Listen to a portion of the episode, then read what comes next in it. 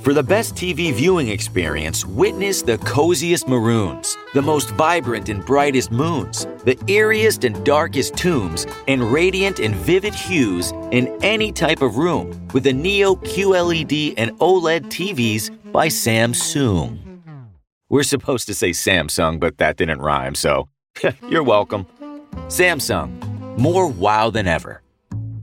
Seeing is believing, and you're not going to believe how bright and vivid the colors are on the Samsung Neo QLED and OLED TVs powered by the Neural Quantum Processor, because this is an audio ad.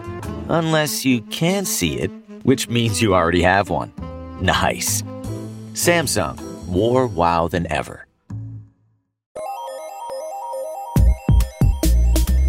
We are back for another edition of the DFS Strategy Show right here on Awesemo.com. That's the fighter Pete Rogers Jr.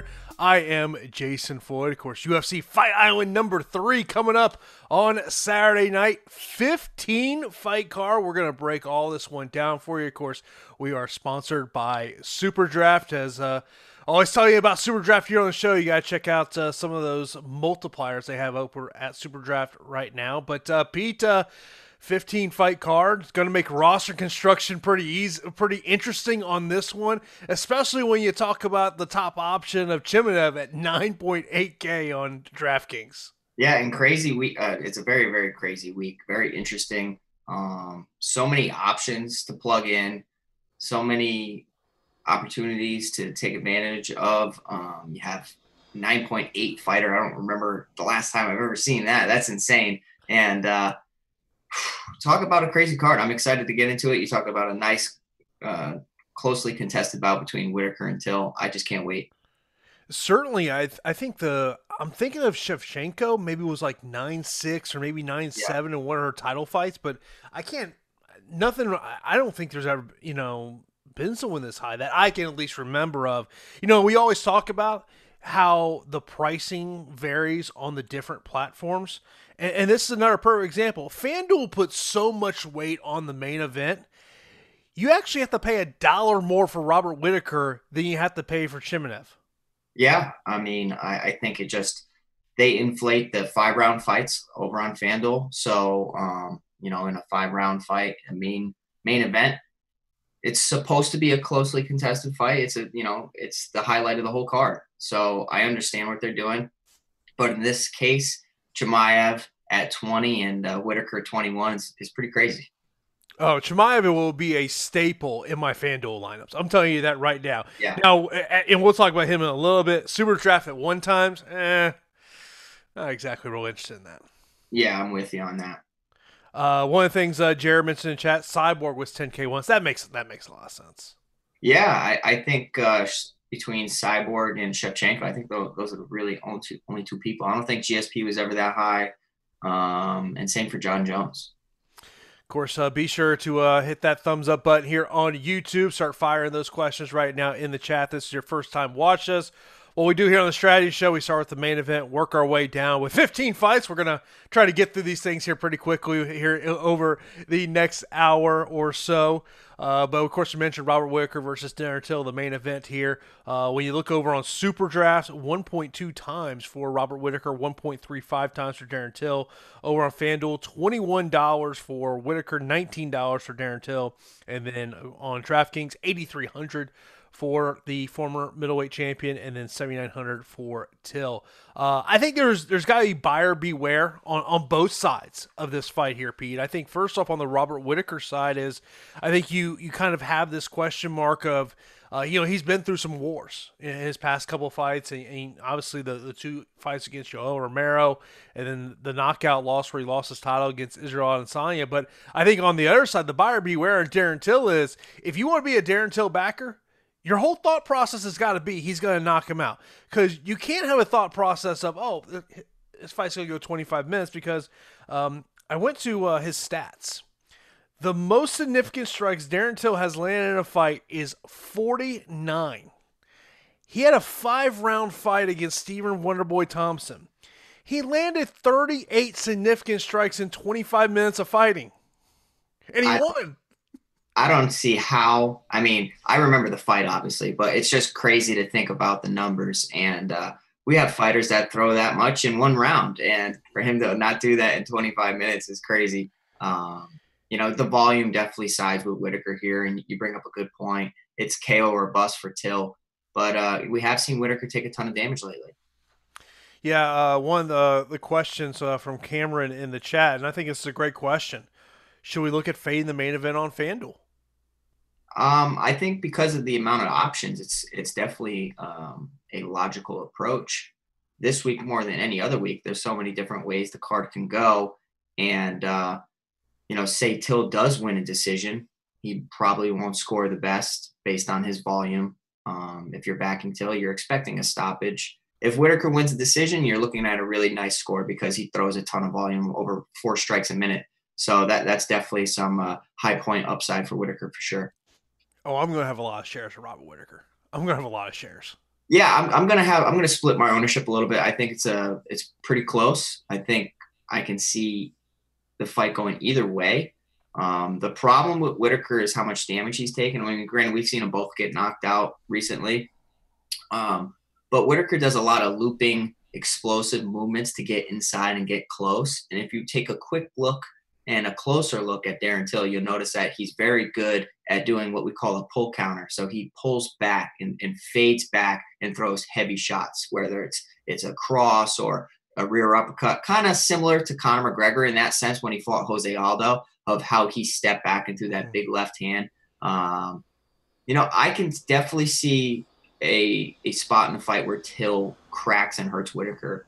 Um, but uh, you know, you think about how much damage he took in the Yoel Romero battles and how Yoel Romero wasn't able to finish him. So it's hard to invest heavily in either guy. I will probably like the value of Till here at 7,900 just to kind of help out my lineups a little bit, Jason. But in saying that, it's like a 55 uh, 45 split for me, a little bit lean towards uh towards Till for me. Not with you on that, bro. That's okay. And, and that's okay. And and I think it all it all comes down to roster construction. Like I'm not avoiding Whittaker. Yeah, uh, there was a great question, just a Hunter or a comment by Hunter in the chat. It says Whittaker can take him down too. Glad you bring that up, Hunter, because that is definitely a thought I had. So I was like, okay, I was I was driving around, and of course, you know, I just think of these things, you know, at various times, and I'm like, okay, I gotta go uh, onto uh, the stats website and see how many takedowns he's got. You got to go back to 2015, the last time Robert Whittaker scored a takedown. That was against Uriah Hall. He's had zero takedowns in his last six fights. Now, look, with two of the fights are against Yoel Romero, yeah, you're not going for a takedown. Right.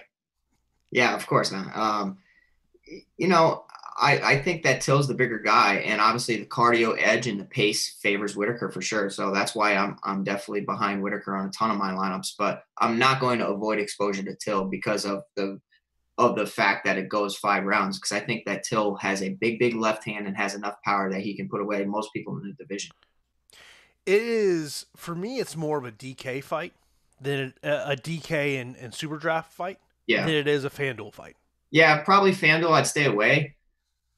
It's hard to stay away from five rounds though, Jason, because anything can happen. You think you have a grip on what's going to happen in an MMA fight in one scramble or one good round, or you know, just because we haven't seen Till have a significant output doesn't mean that's going to be the constant going forward. I mean, that's a good way to to base our projections or base our decisions is based on what we've seen.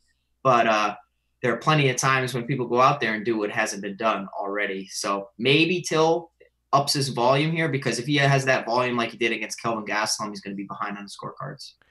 Eric in the chat says Whittaker is a shot fighter. Till is going to smash him. I, am not well. I'm not willing to say Whittaker is a shot fighter. Um, one thing I always do like is when you do get knocked out in the way that he did.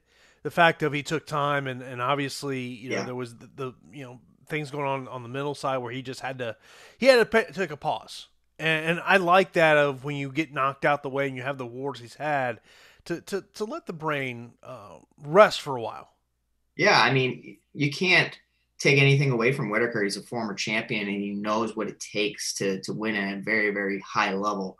Darren Tills, relatively inexperienced in situations like this. I mean, you think of the Tyron Woodley fight, um, Stephen Wonderboy Thompson fights that have gone, you know, the, the, the distance. Um, well, Woodley ended up you know, finishing him. But in big situations, Till really hasn't delivered.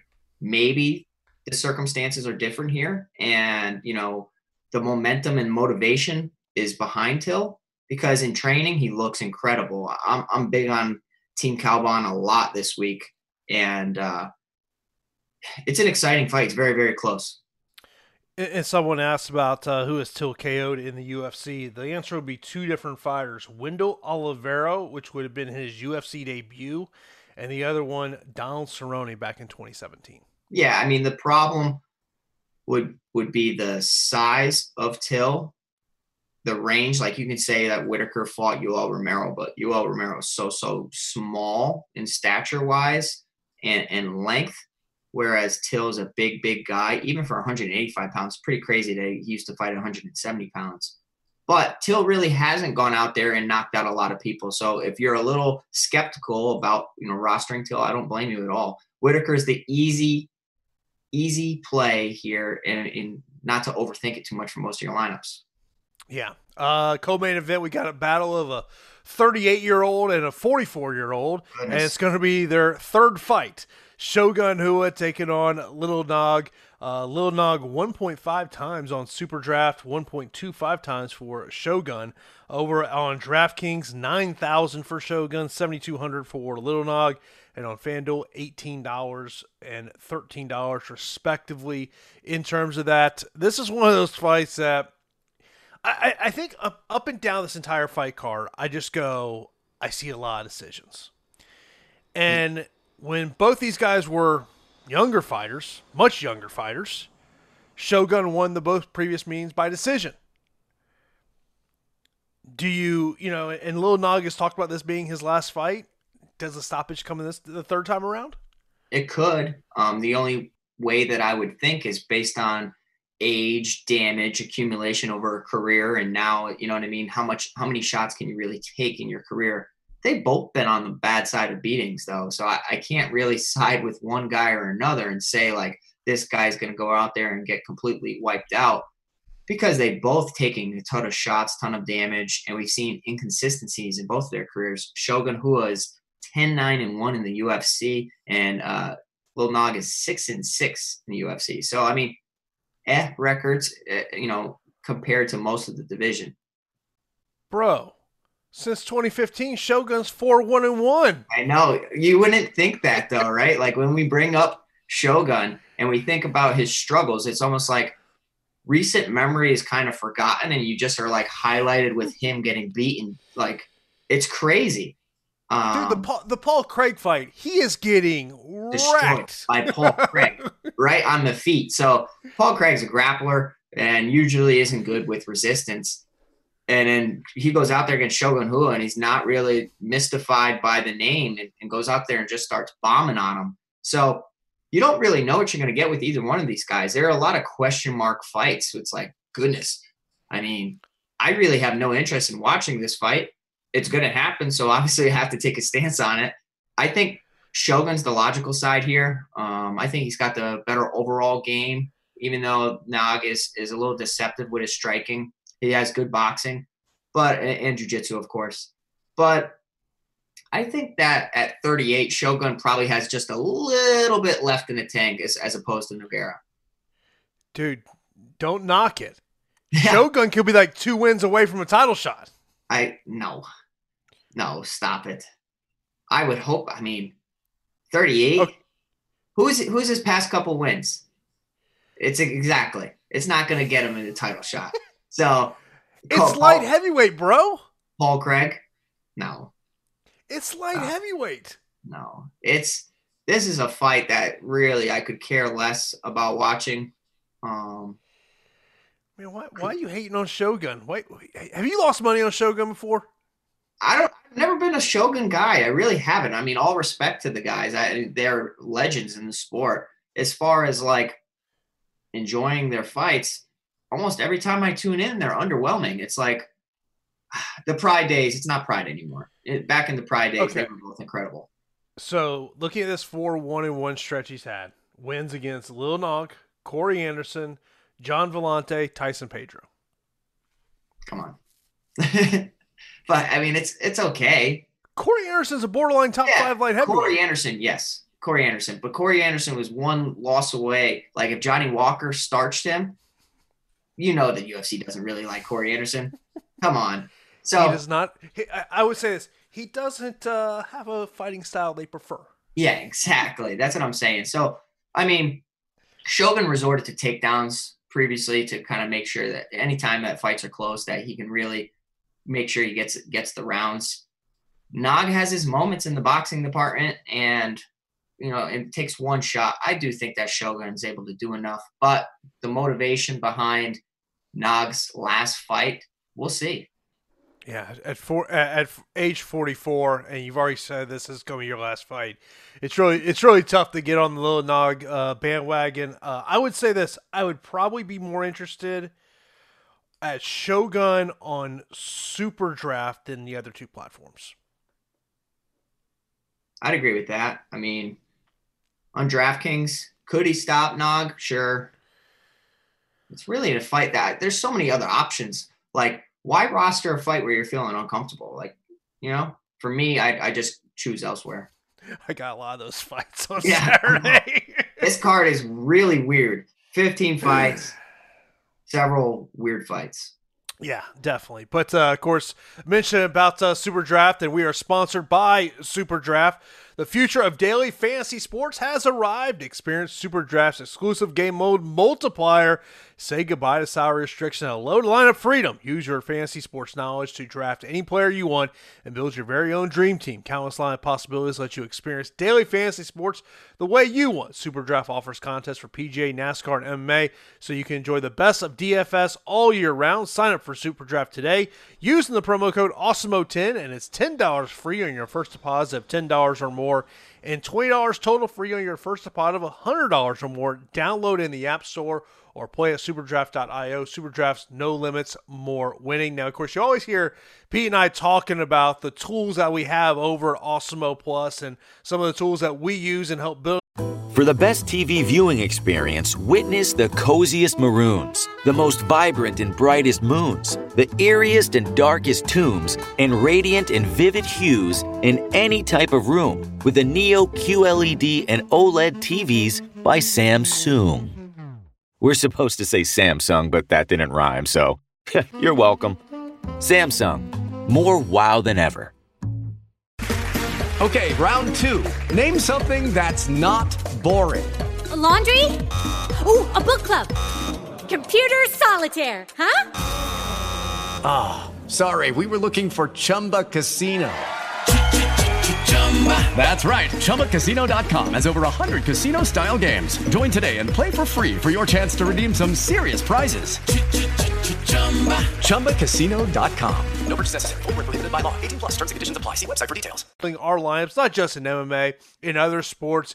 And you got to check out this great deal we have going on right now at Awesemo Plus as sports are back. And we're giving you the first month of Awesemo Plus half off when you use a promo code restart at checkout. That's only $45 for a month of Awesemo's leading DFS projections, tools, and content for NBA, MLB, PGA, and more. Celebrate the return of sports with this great deal. You won't find a better value anywhere else. This offer is valid through August 3rd. Once again, that is promo code RESTART, so you definitely want to check that out. Also, be sure to follow Awesemo on Facebook and Instagram as we have free Awesemo Plus player projections up there for NBA, MLB, PGA, MMA, and more. And follow us on Instagram at Awesemo underscore com. Also, the Awesemo Facebook page daily. So make sure to give those accounts a follow. Uh, next up, we got uh, Fabricio Werdum takes on Alexander Gustafsson. Gustafsson back from retirement. Just another reason why you never believe retirement's in MMA. Pete, when the day you tell me you're retired, I'm gonna go. You're full of it. You ain't retired. yeah, we know. It's gonna take. Yeah, we know too many people that say that R word, and you know, I'm not a big fan of when people are mentioning retirement because it's like, I don't know. You've already started to question your career, start thinking about other things you could be doing. So, I this this fight, man, Fabricio Werdum, where is he at at age 42, losing on the feet basically to Alexei Oleinik, who's a very very good grappler. Gustafsson's bumping up the heavyweight probably because he thinks that most heavyweights stink and that he can just outspeed everybody. And he's probably right for most people.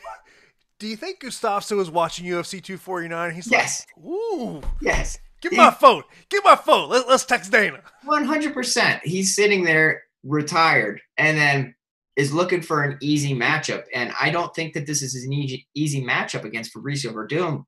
You're talking about moving up in the heavyweight division, you're going to be faster than everybody.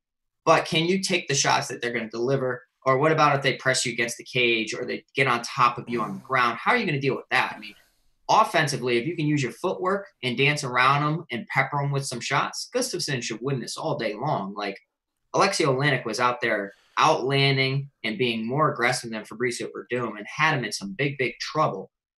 I think Gustafsson's going to be able to pepper him to a to a victory here, but I will definitely sprinkle in Fabricio Werdum. There's no way I'm avoiding him at 6,900 if he goes the takedown route. If he's if he's smart, he presses Gustafsson against the cage and he starts to work his jiu-jitsu. But you have to think Fabricio is really a guy that's good off of his back, like the best guard in MMA. So maybe he's even willing to pull guard. Like I like he doesn't want to stand with Alexander Gustafsson. I can almost guarantee you that you mentioned about the price point on, on DraftKings for Fabricio Werdum 6,900, 9,300 for Alexander Gustafsson on, on DK. Over on FanDuel, $19 for Gustafsson, $12 for Fabricio Werdum and over Super Draft. If you think Werdum's going to pull this thing off, 1.6 times multiplier, man, that's a nice multiplier there at Super Draft. Uh, and for Gustafsson, 1.15. Um, one of the comments we had in the chat uh, from Eric, he says Gustafsson is a lock. He needed to move up to heavyweight. I, I don't know if I would say he needed to move up to heavyweight. He might just got to a point he was tired of weight cutting more than anything else. Um, you know, the one storyline that's come out of Abu Dhabi over the past couple of days is this sparring session from like apparently 10 or 12 years ago where uh, each side has a different side of the story, which um, that's a common thing in MMA. It's a very common thing where one guy's like, "Oh man, I, I lit him up." The other guy's like, "No, you didn't." Like, Pete, I'm sure you have those stories. Oh yeah, I mean, but that that's only they really know. So, I mean, if somebody signs the dotted line, obviously they believe they can beat you. So, that's Werdum thinks that in training or right now he saw something against Alex that he can expose, and Alex thought the same thing. So, I wouldn't weigh too heavily on the training session. Um, Gustafsson really struggled as of late too. I, I don't want people thinking that a, that Gustafsson's a lock here because he's not. I mean, the guy really has looked good, but also submitted by by Anthony Smith, and in ten and six in the UFC. Werdum's eleven and six in the UFC. This is a close fight, but I think the range of Gustafsson is going to be able to do enough.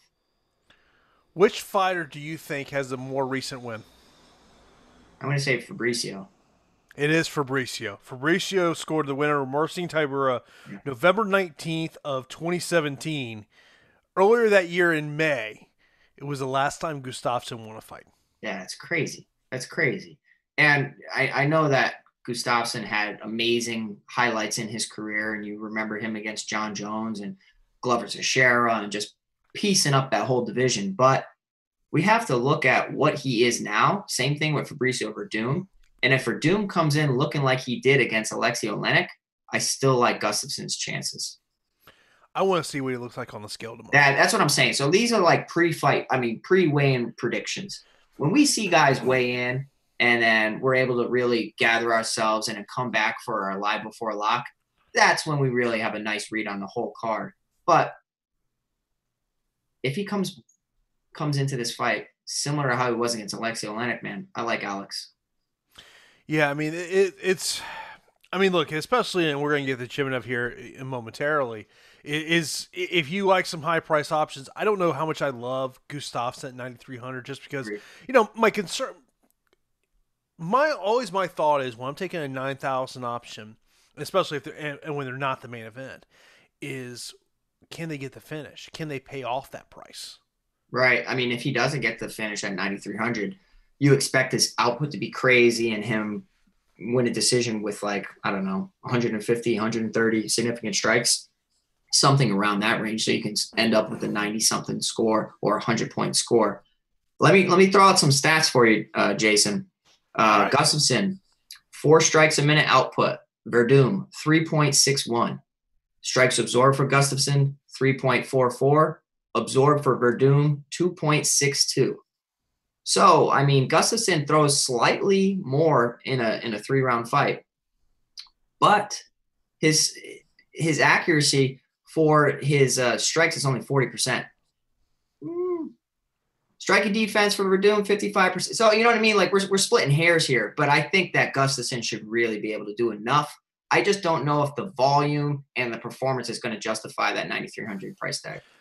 But we also we all remember what we saw back in Werdum's last fight too. You know, you have to imagine we're going to get a better version of Werdum than what we saw against Oleinik. You would hope so. I mean, look at if I had a fight and I looked horrible like that, okay, I would do everything in my power to have that not happen again. So I would imagine Werdum's made adjustments, just like Gustafsson's made adjustments, and they may come in It- looking amazing. But I- at this point, I got to side with the younger fighter.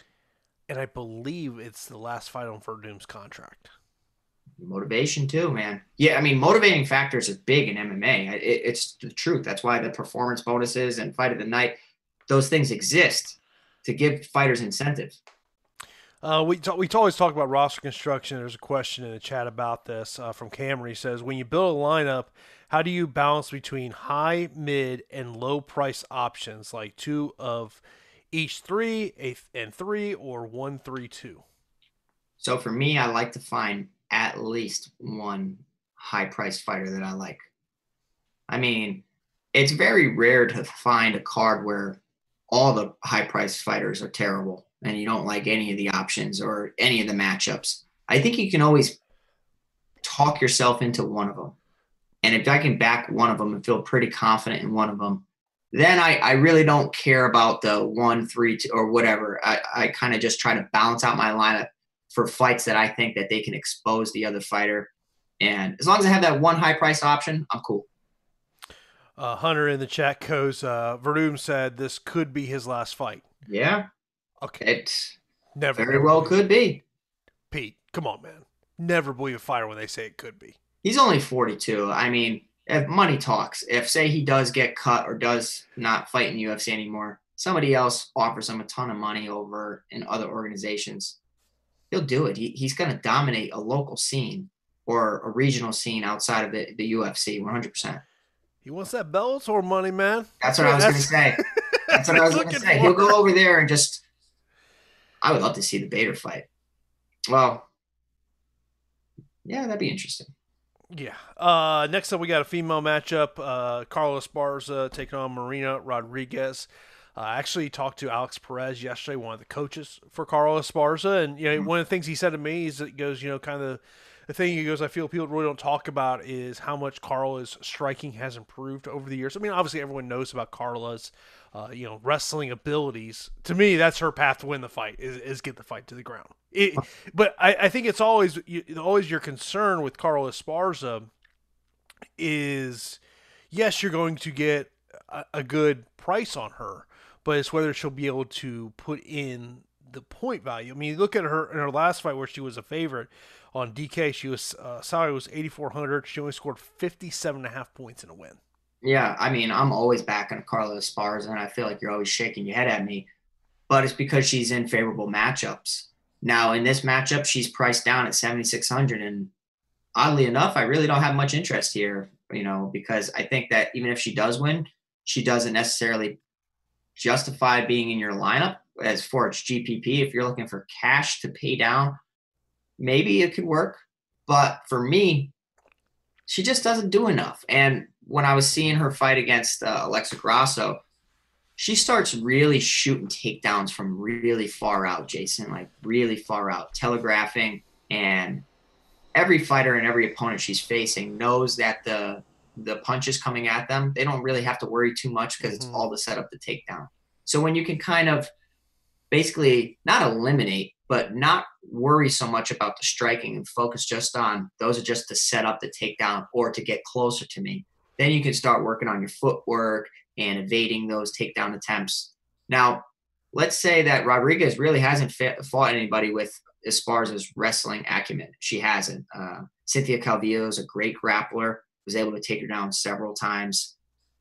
I like Rodriguez in this matchup, oddly enough, at 8,600, based on, I think she can stuff some of Esparza's takedowns. Esparza is able to take down most people. Now, Rodriguez hasn't really shown the best takedown defense, but she shows me that she has a really strong whizzer. And if she has a really strong whizzer and is able to move her hips, she might be able to do enough to keep it on the feet. Um, is this a is an optimal fight, Jason? I'm to say no, but I do like Rodriguez at 8600 based on volume, aggression. I think overall, if you take out wrestling and you if they force to stand up, Rodriguez wins 10 times out of 10. And then now I think it's like a six to four. I like Rodriguez here. Rodriguez 2 0 and 2 in the UFC. Uh, her last stoppage win came on the Contender Series Brazil version in 2018. Yep. Last stoppage win for Carla Esparza. Uh, Rose Namajunas. Yeah, almost Yeah. six years ago. Yeah, that, that's what I'm saying. I mean, Carlos Esparza has fought a lot of top people. Um, but over the years, people are catching on to your game. And I know that her coach was saying that she's improved a lot in her striking, but under the lights, she's really not showing any diversification with her game. It's kind of like the same regurgitated style. Mhm. And it, it's if it's not broken, then why fix it, right, Jason? But you're eventually going to run into a buzzsaw. I don't know if Rodriguez is that where she's able to just get her out, but the last person that was able to stuff Esparza's takedowns and really put a beating on her, and when Esparza starts to get discouraged, Joanna, think about that fight. That Mhm. like no. that's if you were to trying to fight Carla Esparza and you're a coach, you really want to look at that fight and say, look what Joanna did in this and try to emulate that as much as possible. Now, if you can do that, obviously, but Rodriguez is so aggressive. I like her here at 8,600. Of course, be sure to hit that thumbs up button here on YouTube. If you do have any uh, questions, uh, leave that right now in the chat. Of course, uh, the show also available in podcast form. Uh, be sure to check out Awesemo on Apple Podcasts, Spotify, Stitcher, all, all the usual podcasting platforms. So be sure to check it out there. Uh, then we got Pete's favorite matchup of the card, the DraftKings 8,200, 8,000. Like, you know, it's like you and Dr. Fauci trying to throw out first pitch. You just don't like doing this fight, huh? All right. What I tell you before the before the show, there are a few things certain in life.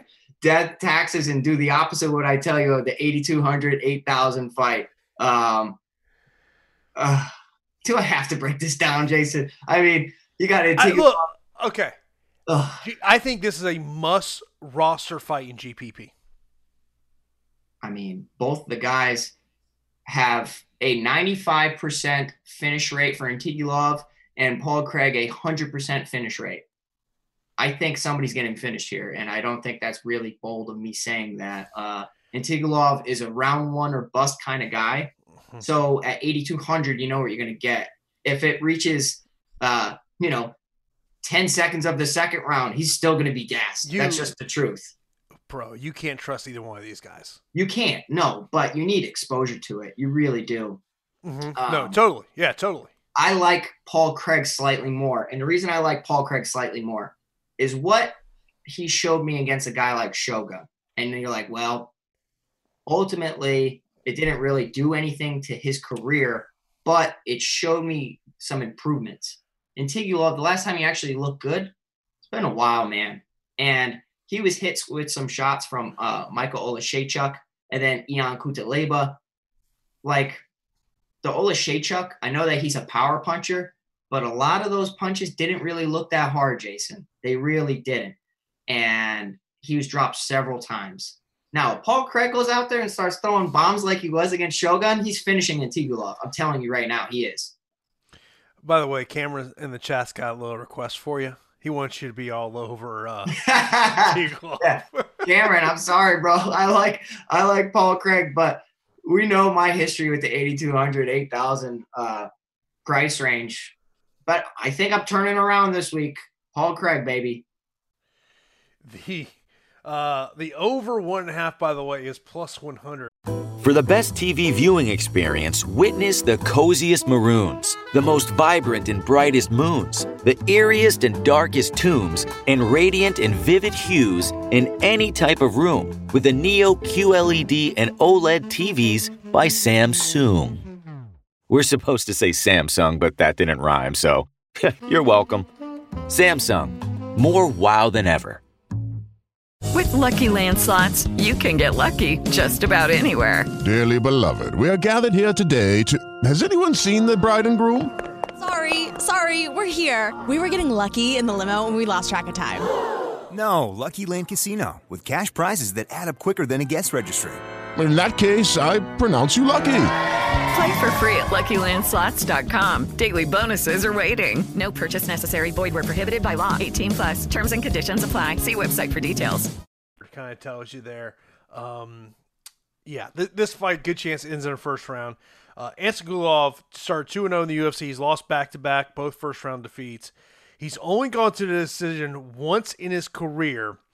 23 of his 26 pro, pro fights have ended in the first round. It's insane. Look, I, I, I don't think I don't. It to me, it does not matter what side you're on. You can't feel comfortable in this fight. No, I mean, okay, let's let's make an argument for both sides because for to be fair, unlike any sport, both guys have a legitimate chance to win. Mhm. It's a fight. The odds are thrown out the window, the salaries, whatever. It's a fight. Anything can happen. Antigulov has an amazing submission ability. He's very, very good on the ground, and that's his path to victory. We've seen Paul Craig kind of fold under pressure before, which worries me because uh, a lot of guys were able to basically break him in there or put him in bad positions. But we've also seen him do come from behind victories too, off of his back with triangle chokes and everything. So I have to slightly lean with Craig, and it hurts me to say, I really do. The problem is going to be is I'm going to be 50-50 on this one. Yeah. You just know that half your lineups Are you're going to have a you're, you're going to have a guy who's got like two points. Yeah, I know. And that's the bad thing about doing trying to have exposure everywhere because when they lose, there goes those nice lineups. Like you could have an amazing, amazing combination of fighters. Like I had I thought I had the optimal a couple weeks ago uh, weeks ago. I'm sitting there looking at everybody. I have four fighters in hundred point range, and then Molly McCann goes out there and tosses up a goose egg for me, and it's like, dude, there goes so many of my lineups. So, you know, be careful with your exposure. Next time there's a fighter with a spinal fracture, piece can be all over that fighter. No, hey, it worked out. Broken back chick, fade her. uh, next up, uh, Cowboy Oliveira, Peter Sobotta. Uh, Peter Sobotta has not been active as his first fight since March of 2018. Uh, this is his second stint in the UFC. He came back in 2014. This will be his seventh fight since 2014. Tell you, tell you a little bit of something there. Uh, does have 10 submission win. Cowboy Oliveira, of course, he's been in the UFC for a while, coming off that win against Max Griffin. His last three fights have gone the distance. Interesting fight, man. Talk about inconsistency. This whole card should be just labeled inconsistency because there's so many guys that have shown potential and promise and then have dropped fights and uh, have folded under pressure. And Cowboy Oliveira is one of those guys. Um, has some crazy wins and also has some losses that make you scratch your head and you're like, what? So Cowboy Oliveira kind of made a career out of beating middling guys like this in 155 pound, 170 pound division. So the problem and the worry here for Ol- Oliveira is if Sobotta is able to take him down or get a good position on him and you know work his submission game because Sobotta can submit so many people in this division. Um, pretty aggressive, but doesn't have crazy high output. Sobotta only 2.17 strikes per minute. Cowboy Oliveira, you think that he does more more than what the stats say. 2.88 strikes per minute. It's an okay fight to target. It's not one of my favorites. I do have a slight lean to Oliveira. How about you?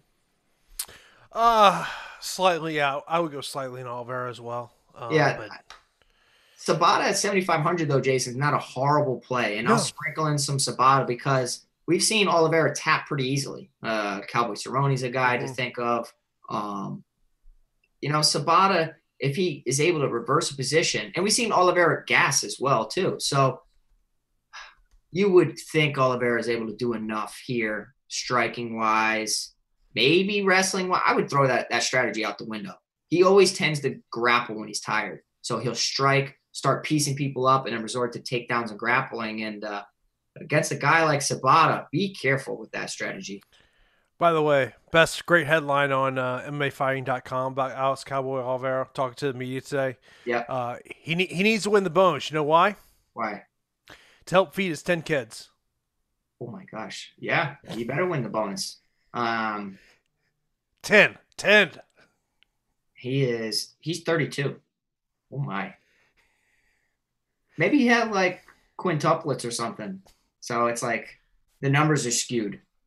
I know. I don't think that's the case. I don't think that's the case.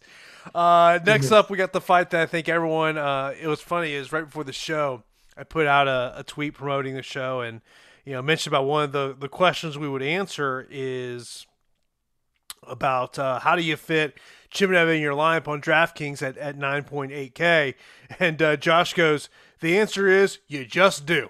Yeah, Josh, Josh and I were talking on Twitter. He's all over Chimaev.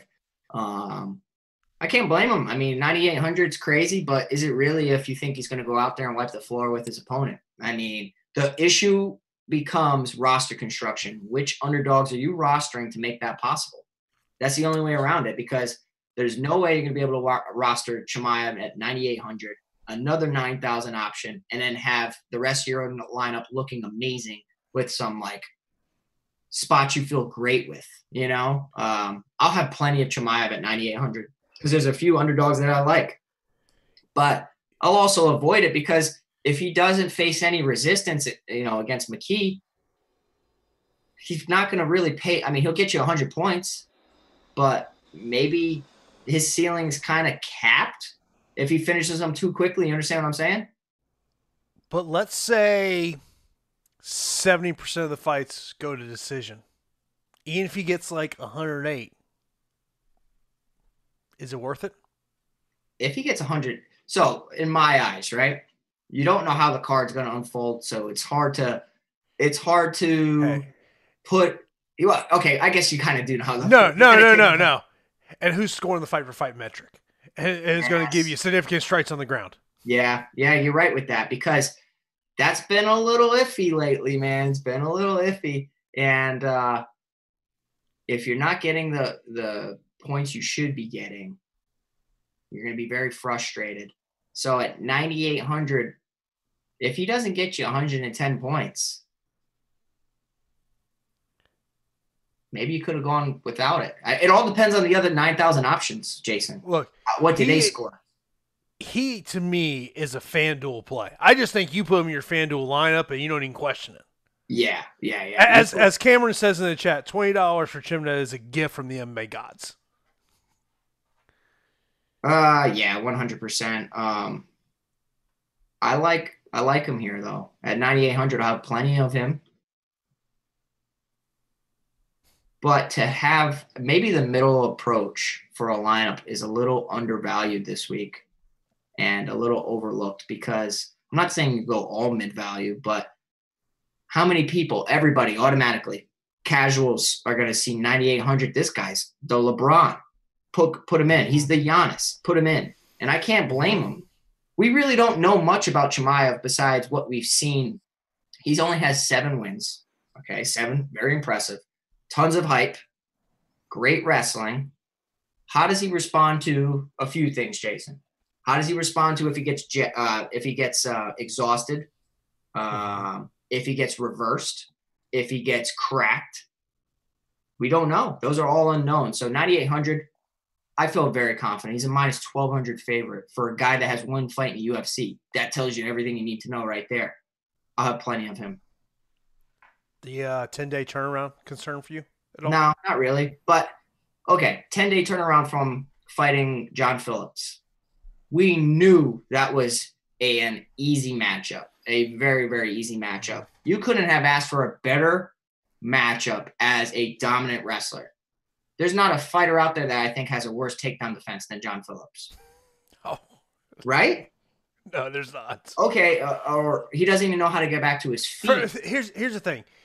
As a matchmaker, you should never book John Phillips against a, a takedown guy unless you want John Phillips to lose. And they did. They didn't want him to lose, and it makes it, sense. so going back to that fight, so he was two for two in takedowns. Uh, he landed 43 significant strikes and two passes. Okay, say say he gets to the third round, gets two more takedowns. Maybe McKee's McKee's good. I don't want people to think that McKee's a scrub because he's not. McKee's good. He's very good. And I think in a normal circumstance, in a normal matchup, we'd probably like him a decent amount. But the matchup against a dominant wrestler here, no thank you for McKee.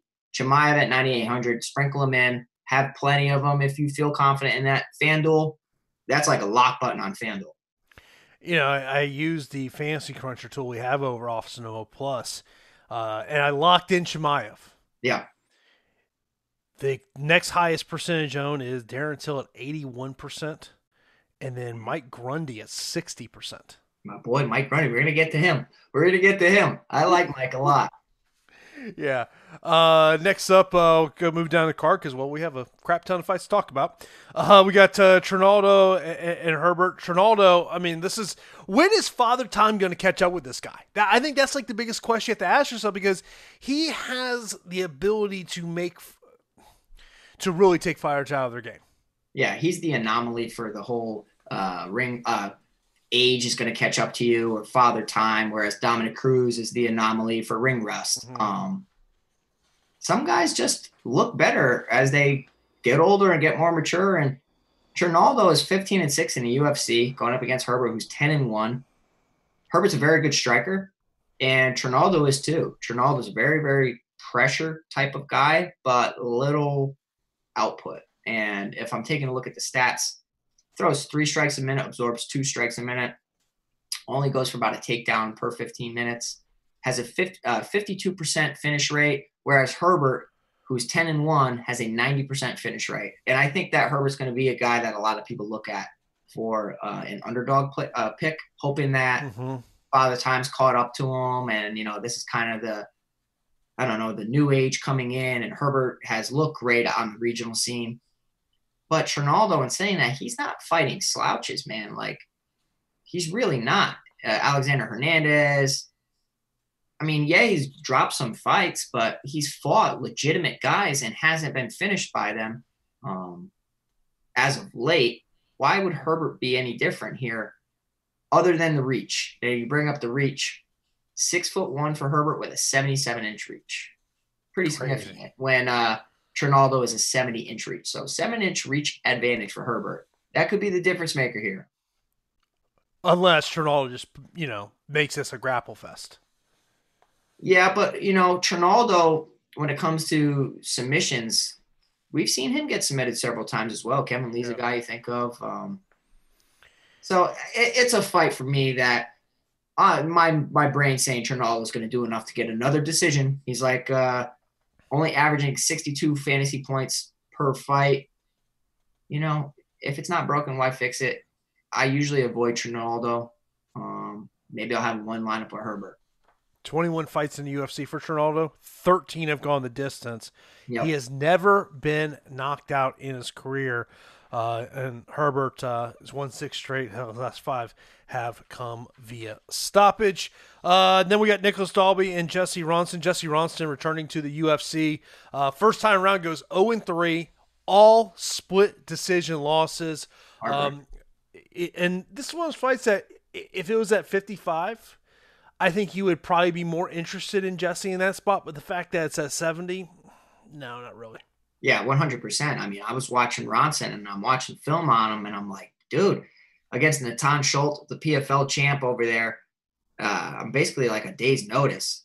He goes in there and he's doing great. He hurt Natan Schulte, dropped him with a body shot, and then was able to get up from getting taken down. I don't know how many times, getting taken down plenty of times. Judo throwed and then reversed and held down. But he showed a lot of promise there. And uh, Ronson was a guy I was looking at and I was, you know, going through everything, and I realized, wait a minute, this is at 170 pounds, and he was just getting taken down like crazy at 155 pounds. Uh, Dalby's a very, very good fighter and is good all around. very you know well-rounded fighter, good striking, good wrestling, good pressure, good coaches. And I like the fact he's back in UFC. We saw what he did to Cowboy Oliveira. Mm-hmm. Uh, we've also seen Dalby, you know, in his first stint with the UFC. A lot of people don't realize he was in the UFC beforehand. Uh, you know, Eliza Le- uh, Zaleski dos Santos has a victory over him. So he definitely is able to win tough fights. 9,200 for a guy that has a ton of potential in the division. Okay. A guy who can resort to takedowns if he needs to win rounds. Okay. Against a guy that struggles to defend takedowns for the most part. Outside of Ronson's amazing body shots, Ronson really has some great, great body shots. I think this is Dalby's fight. And even at 9,200, I'll sprinkle him in in a few lineups. He's not one of my favorite 9,000 options because, you know, he's averaging 48.9 fantasy points and doesn't have the best finish rate, 56% finishes in 18 fights. He should win the fight. As far as DraftKings, eh, you know, you might you might have better uh, options. Of course, that is the fighter, Pete Rogers Jr. This is the UFC Fight Night number three DFS strategy show. We are sponsored by Super Draft, the future of daily fantasy sports has arrived. Experience Super Draft's exclusive game mode multiplier. Say goodbye to salary restrictions and hello to lineup freedom. Use your fantasy sports knowledge to draft any player you want and build your very own dream team. Countless lineup possibilities. Let you experience daily fantasy sports the way you want. Super Draft offers contests for PGA, NASCAR, and MMA so you can enjoy the best of DFS all year round. Sign up for Super Draft today using the promo code AWESEMO10 and it's $10 free on your first deposit of $10 or more and $20 total free on your first deposit of $100 or more. Download in the App Store or play at superdraft.io. Superdraft, no limits, more winning. Also, be sure to head over to awesemo.com and sign up for the Awesemo Plus MMA Weekly Pass, where you get access to all the great Awesemo Plus tools and content for the upcoming UFC Fight Island number 3 DFS slate with an Awesemo Plus MMA Weekly Pass for $8.95. This includes full access to Awesemo's leading fire projections, ownership projections, and the top fighter tool. There's never been a better time for MMA DFS, so step into the octagon today.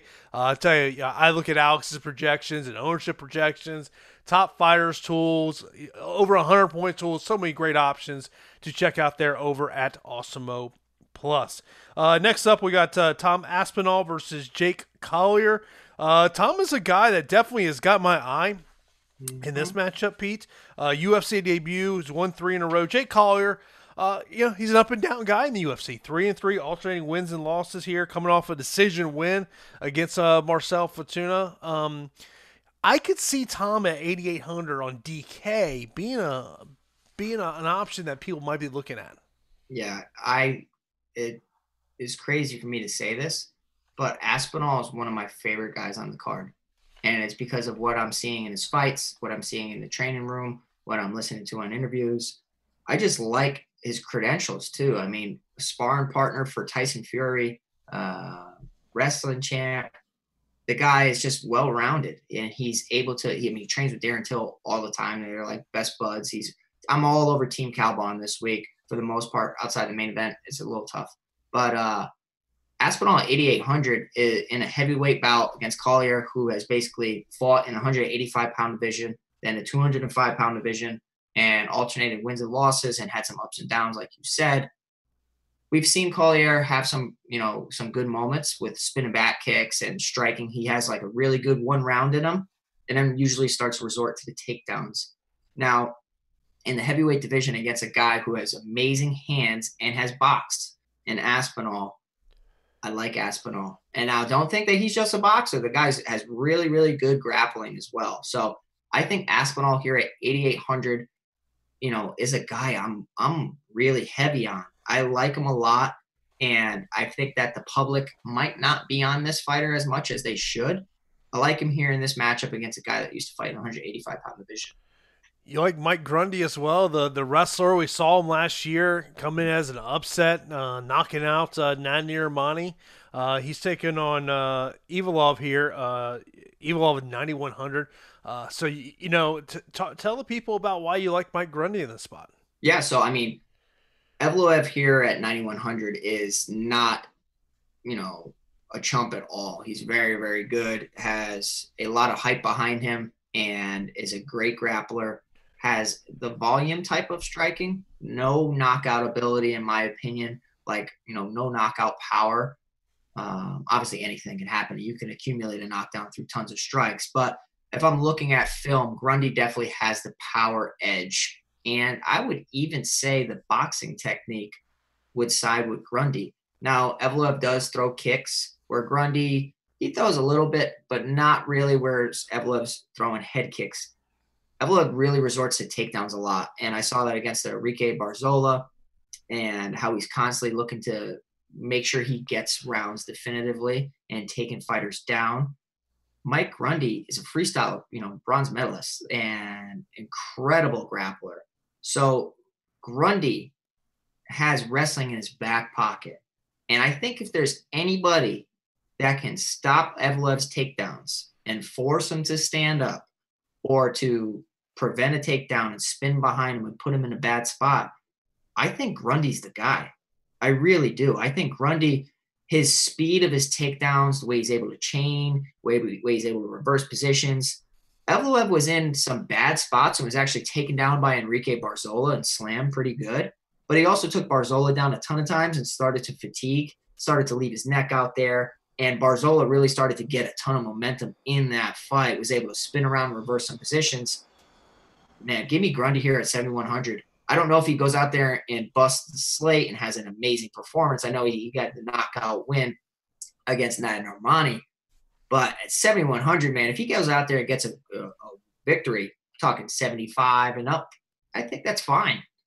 And, and super draft, I think he'd be a great play at 1.5 times.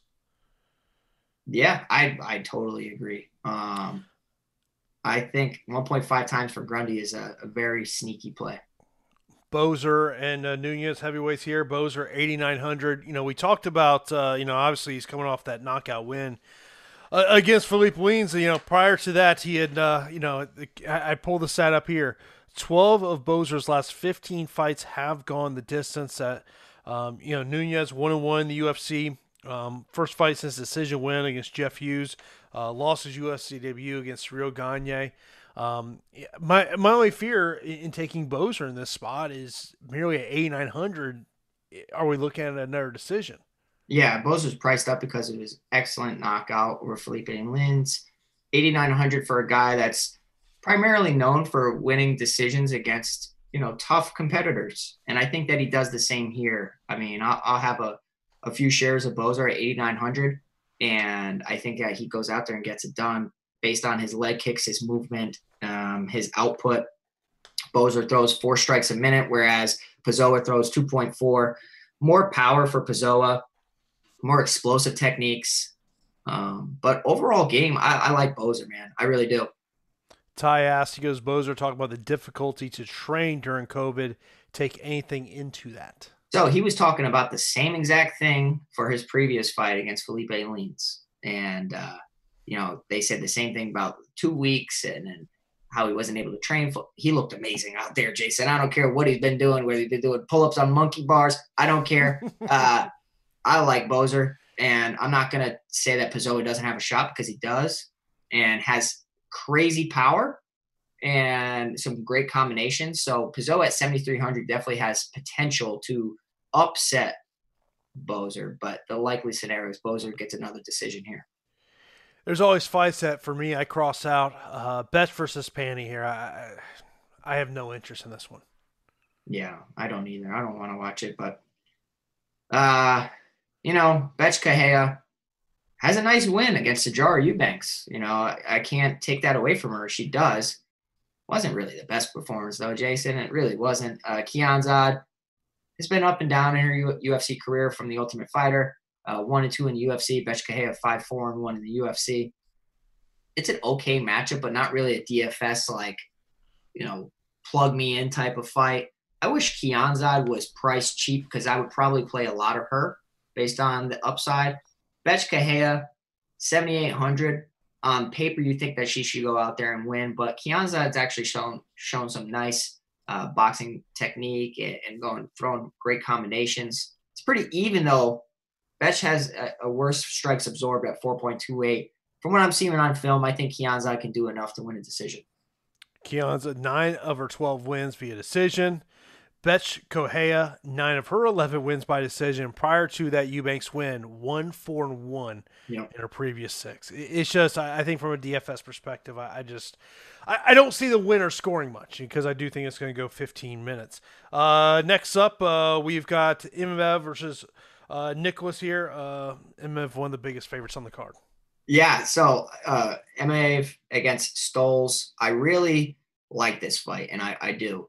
Um Maev here at 9400 for a guy that's has somewhat of a slow pace, can get takedowns to secure rounds, but is not the best finisher. He has a 56% uh, finish rate.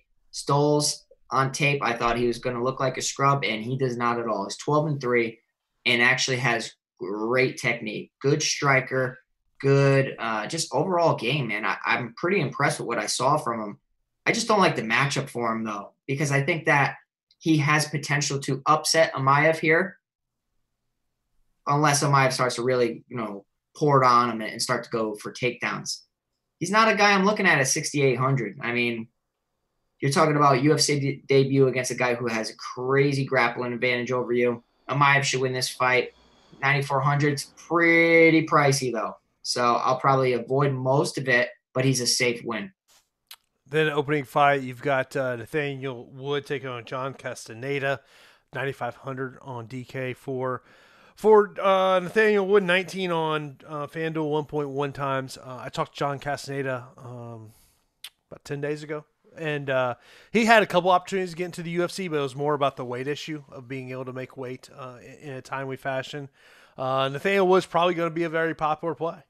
I love Nathaniel Wood. I do. Um, actually know his striking coach, and I really like him here. Um, 9,500 though. Oof, oof. But the guy kind of backs up his salary though, Jason. And yeah, he has good striking output, um, good takedown potential, good ground game, good finishing ability. 88% finishing ability of his 16 wins, which is insane for that weight division, 135 pounds. I like Wood here to rack up points, man. I do. He's a guy that I'm targeting, averaging 83 and a half fantasy points. Does he deliver at the 9,500 compared to the other 9K options? Tough to say, but I, I definitely think that he's going to get it done. Let's get a couple questions in here before we get out of here. Cameron, uh, which of the $18 plus guys on FanDuel has the toughest fight matchup wise? Well, Whittaker and Till, 21 and 19, respectively. I think that's one of the hardest fights on the card. Shogun Rua against Nogueira. Guy knows you really well. I'd say the main event is definitely the toughest of them. And then I would say after that, it's pretty, pretty one sided. Evloev against Grundy. I think that Grundy's going to give him problems. Uh, Ty says three fighters for cash on FanDuel. Chimaev in the MVP spot at twenty dollars. I don't let I don't hate that. I, I'm not going to tell you not to do that on FanDuel. FanDuel, that's pretty good. Um, yeah, I like Chimaev. I really like Aspinall. Um, I like I like Wood too. I mean, 19 little discount. I like that. Someone asked about top three on FanDuel MVP. Would you put Nathaniel Wood in that in that core? I like Nathaniel Wood a lot. Yeah. Uh, next up, uh, let's get to um, Samuel goes. Is it the contrarian play? Will be picking four underdogs, and who would have the potential of any upsets? Oof. Okay, well, four underdogs. 15 fights. That's about right. That's that's about right. Um, Just where do they score? I, I think that's about right. Yeah, like you can have the picks right, and not have the the optimal. Obviously, I don't know if I'd be searching underdog city though. Like, find some fighters that you feel really confident in. If they're the favorite, so be it. Don't really like. Obviously, Chimaev minus twelve hundred. The odds are showing you that's a very nice, very nice spot for him. Got a Paul Craig question for you. I know you love that. Uh, do you like Craig at MVP on FanDuel for GPP? No. Well, okay. not with my money. I wouldn't do that. And the reason I wouldn't do that is because that fight is so volatile. That is such a volatile But spot. The That- first round that- bonus, though. I know. I know. But I think I think uh Aspinall can get us a, a finish, man. I do. Uh how, I mean, if you want to sit on the edge of your seat and get like the biggest adrenaline rush ever, I guess you could do that. That, that fight, I'm just ugh, don't feel good either way. No. Uh, Valentine uh, says a fight as far as a fight going to turn out like Pantoja Askarov, where a very good grappler nullifies a better than average striker with poor takedown defense. Um, could could happen. I mean, that's the worry when you have a good striker going up against a takedown artist, and uh, that's where the striker has to be very careful with what they throw so that they don't overextend and leave themselves susceptible to getting taken down. I do, however, think that Rodriguez might be the person that can can beat Esparza convincingly. Uh, let's end on this note. Let's go with uh, let's get your picks. All right, you start. Let me see. Uh, give me Whittaker. Give me Shogun. Give me Gustafsson. Don't feel great about it. Um, give me Carlos Esparza. Okay. Antigulov. Oliveira. You going. Antigulov? Yeah, I'm going Antigulov. No, you're not. Okay, okay. Look, you said death, taxes, and pick against Pete on the 8208,000. So Okay. I'm, I'm t- using your rule. Uh, give me Herbert. Give me Dalby. Aspinall. I'll go with Grundy with the upset there. Give me Boser. Give me uh, Pannie against Bethe. Give me Emeev. And give me uh, Nathaniel Wood. Damn, you went Herbert too? Okay. Okay. Okay, I'm going with main event's tough. I am going to you know, for my lineups, slight lean, like barely to Till, and I'll actually stick with that. I'll say Till wins. Shogun, uh, Gustafsson, Rodriguez, Craig, Oliveira, Chimaev, Trinaldo, Dalby, Aspinall, Grundy, Boser, Kianzad, Emeev, Wood. Uh, final question goes How would you rank Gustafsson, Boser, and Aspinall as the three heavyweight favorites? How would I rank Gustafsson, Boser, and Aspinall? Okay. I mean, I'm taking, I need to find a fighter that I feel pretty confident in. And I know that it's Aspinall's UFC debut. The guy's got a ton of hype behind him, and I love what I see on film. So, Aspinall, of those guys, for me personally, is my favorite. Gustafsson, I guess, would be my two, and Boser my three. But the worry with Gustafsson is what translates to the heavyweight division. Oh, it's, Fair it's a question. mark. Yeah. Yeah. But of course, uh, we'll be back here on Saturday, live before lock, 4 p.m. Eastern time. Of course, so you got to check out those weigh-ins tomorrow to see how the fighters look, especially Gustafsson. What does he look like as a heavyweight? Of course, be sure to hit that thumbs up button here on YouTube. Uh, always does help us. Of course, the show also available on podcasts, Apple Podcasts, Stitcher, Spotify, all the usual spots. So that is going to wrap it up for this edition of the DFS Strategy Show. That's Pete Rogers Jr. I am Jason Floyd. Of course, be sure to check out all the great content we have over at Awesemo.com with the start of MLB back. And we will see you on Saturday for Live Before Lock.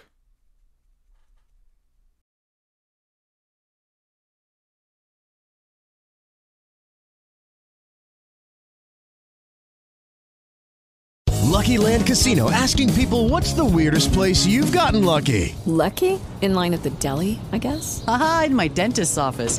More than once, actually. Do I have to say? Yes, you do. In the car before my kids' PTA meeting. Really? Yes. Excuse me, what's the weirdest place you've gotten lucky? I never win and tell. Well, there you have it. You can get lucky anywhere playing at LuckyLandSlots.com. Play for free right now. Are you feeling lucky? No purchase necessary. Void where prohibited by law. 18 plus. Terms and conditions apply. See website for details. Judy was boring. Hello. Then Judy discovered ChumbaCasino.com. It's my little escape. Now Judy's the life of the party. Oh, baby, Mama's bringing home the bacon. Whoa, take it easy, Judy. The Chumba life is for everybody. So go to ChumbaCasino.com and play over 100 casino style games. Join today and play for free for your chance to redeem some serious prizes. chumba ChumbaCasino.com. No purchase necessary. Void where prohibited by law. 18 plus terms and conditions apply. See website for details.